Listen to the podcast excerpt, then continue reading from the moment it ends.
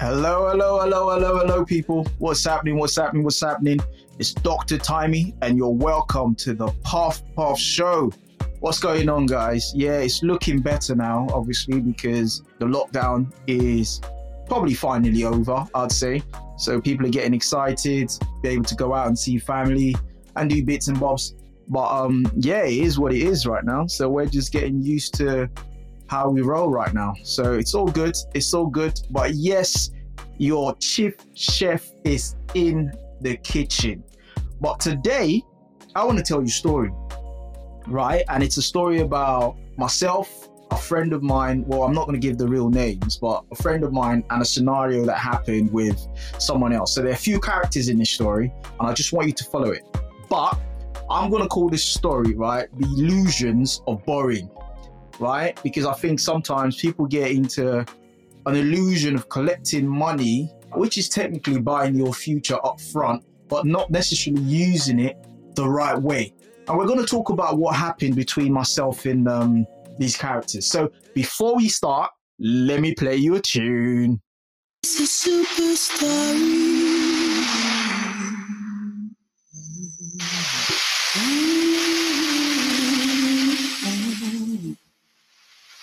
It's a super story, a life of strife and sorrows. It's a super story of good food and houses. Yes, guys, it's a super story. You know what I mean? For some of you who know that tune, yeah, that took you back to memory lane, isn't it? But anyway, basically, what's happened is so I went, you know, to see a mate of mine and his name is Ezekalu. Do you know what I mean? I've got to say it properly. Ezekalu.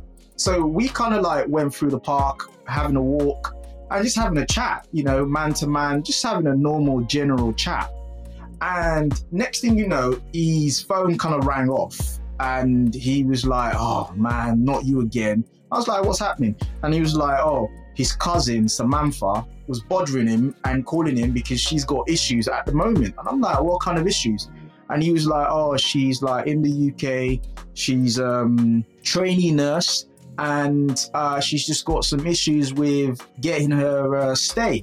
And I was like, you know, what do you mean, like having issues? So she, he started talking about the storyline, and he started saying, well, basically, she is married to someone, but she is in debt at the moment, a lot of debt and currently having issues at work, experiencing a lot of racial problems because she seems to be the only black trainee. So she was like, well, she needs the work, but unfortunately, she's having issues at home and she can't move out because she's not financially able to. And he's like, what do you mean you're not financially able to if you're having issues? Obviously, I'm not going to go into that, but it was kind of like she said, Well, I've got, you know, credit card bills, I've just got debt. And right now, my salary ain't covering my outgoings. And it's like I've got to borrow money. So myself and Eze you know, we started having this conversation about that problem. And we, we started saying, well, man, it's not a nice place to be in when you're in debt. Do you know what I mean? And he basically started talking about when he fell into debt and when he felt life was basically over. And we started talking about the experiences. And he started talking about, oh, yeah, when I used to get letters, I used to ignore the letters about my debt. And it kept building and it kept building and it kept building. And then finally, one day, he said his car got repossessed. And he looked at me like, oh, maybe it's never happened to me. And I said, bro, what are you talking about? I'm sure a lot of people have experienced being in debt so much where they feel like people are, you know, bugging them to pay them back. They feel like, you know, they can't manage the whole situation. By the way, anyone who is listening to this, if you're not in the so called diaspora, you know, anywhere out of Africa, trust me, you don't want to be thinking about red letters. You know, they're the worst things. They cause people a lot of anxiety, a lot of depression. People just go into a hole. I know sometimes people in Africa don't really get what we're talking about sometimes with these kind of stuff. But the thing is, when you get into an environment where money is readily available, sometimes people misuse the money that they get and use it for something else. So he was basically just talking about how that really made him feel and how he watched his car being taken away from him. He said to me, that was the lowest moment in his life. And I said to him, rah, bro, trust me, man, no be only you, they feel this kind of thing. It was kind of good because this is the kind of stuff that men don't really talk about. And I really appreciate the fact that he was willing to open up to me for us to have that conversation because men don't really like to talk about. Some people we like to pose, we like to the show, say, man, no, we get money with a flex. But at the end of the day, we do know that everyone's got issues. To be honest, even like wealthy people go bankrupt all the time, you know. But the thing is, it's understanding what you need to do about it when it's happening. It's really understanding how you manage debt.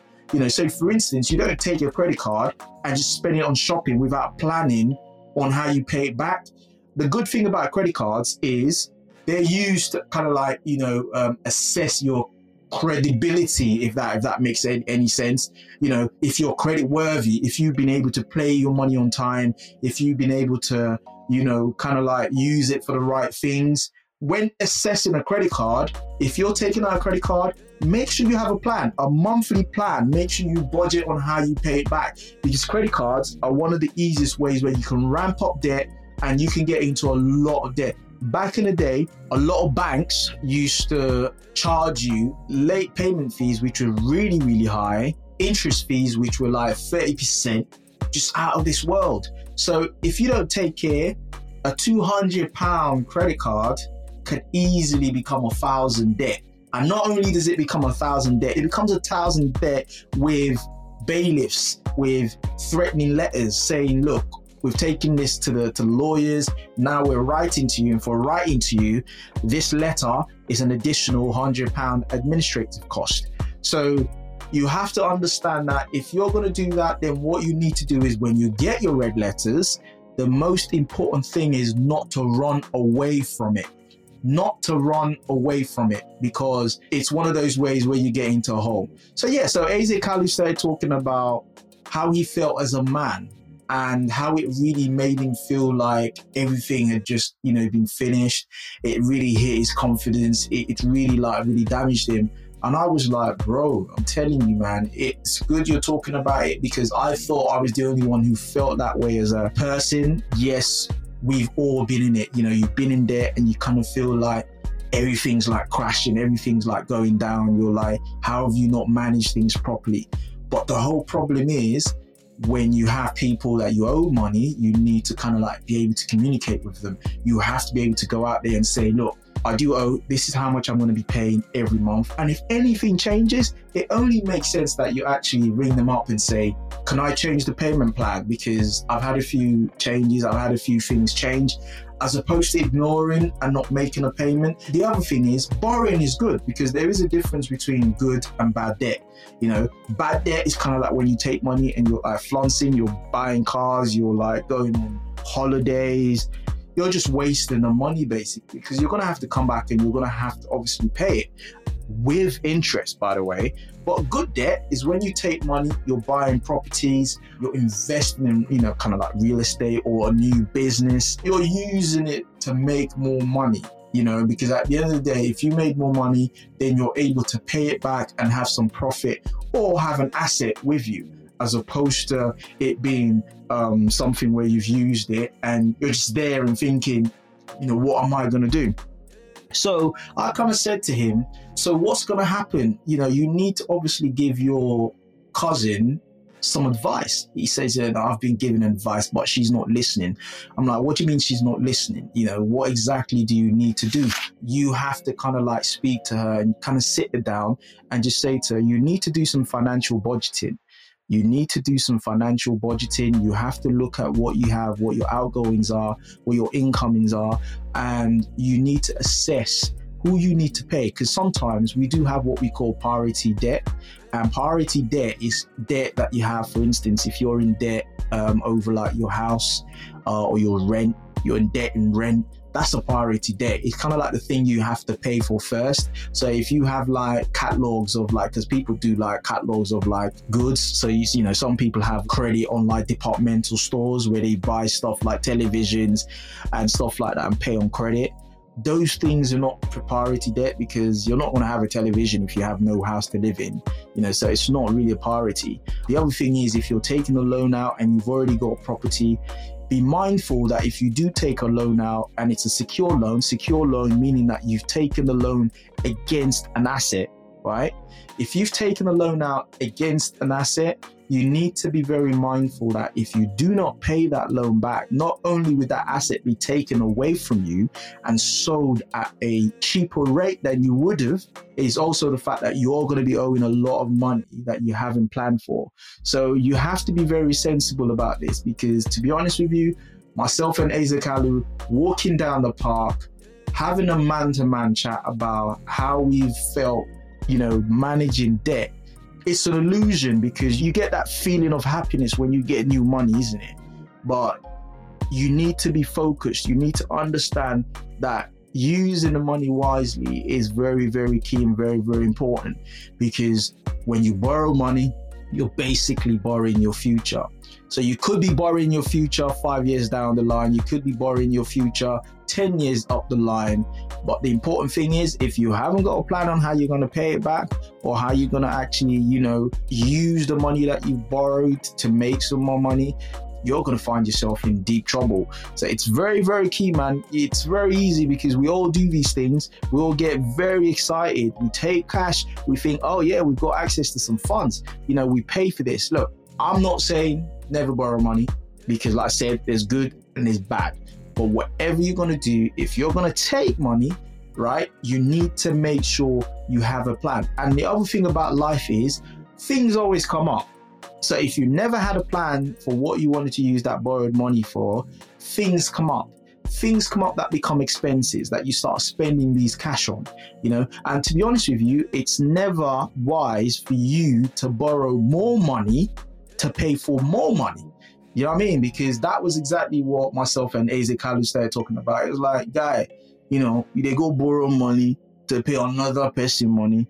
Who does that? It just doesn't make sense. But when you're under pressure, when you're not thinking straight, when you're not actually being able to kind of like emotionally control yourself or control your thought process, it is the only rationale because that's the only way you think, yeah, if I actually got some money, these other guys would, you know, stay off my back.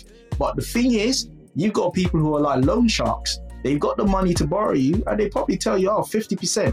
You know, so you're paying way more money because you've only just bat the other person back to say, okay, I'm going to pay your money so you can get off my back.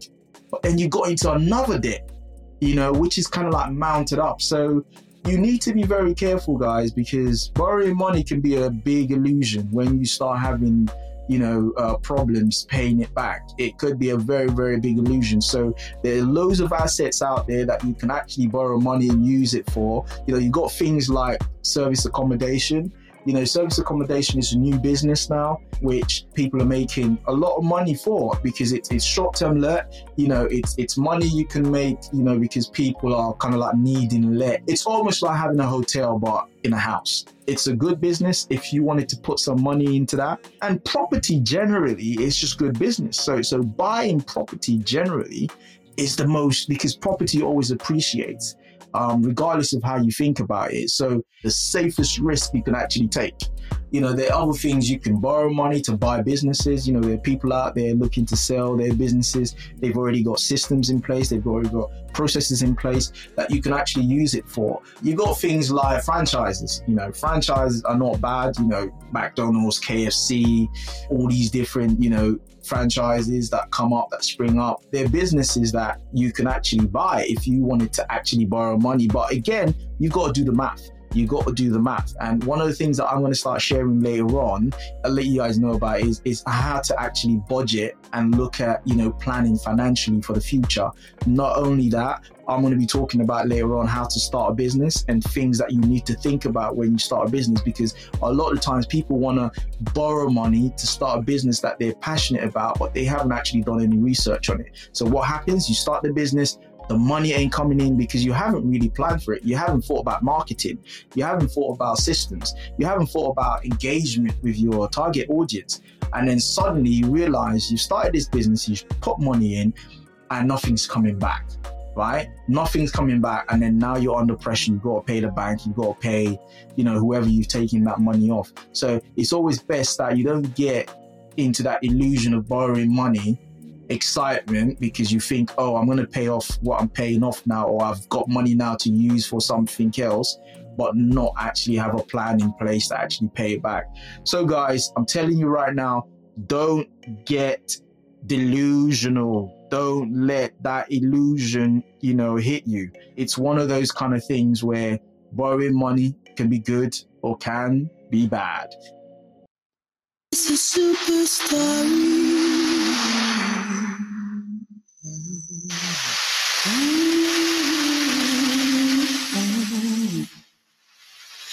It's a super story.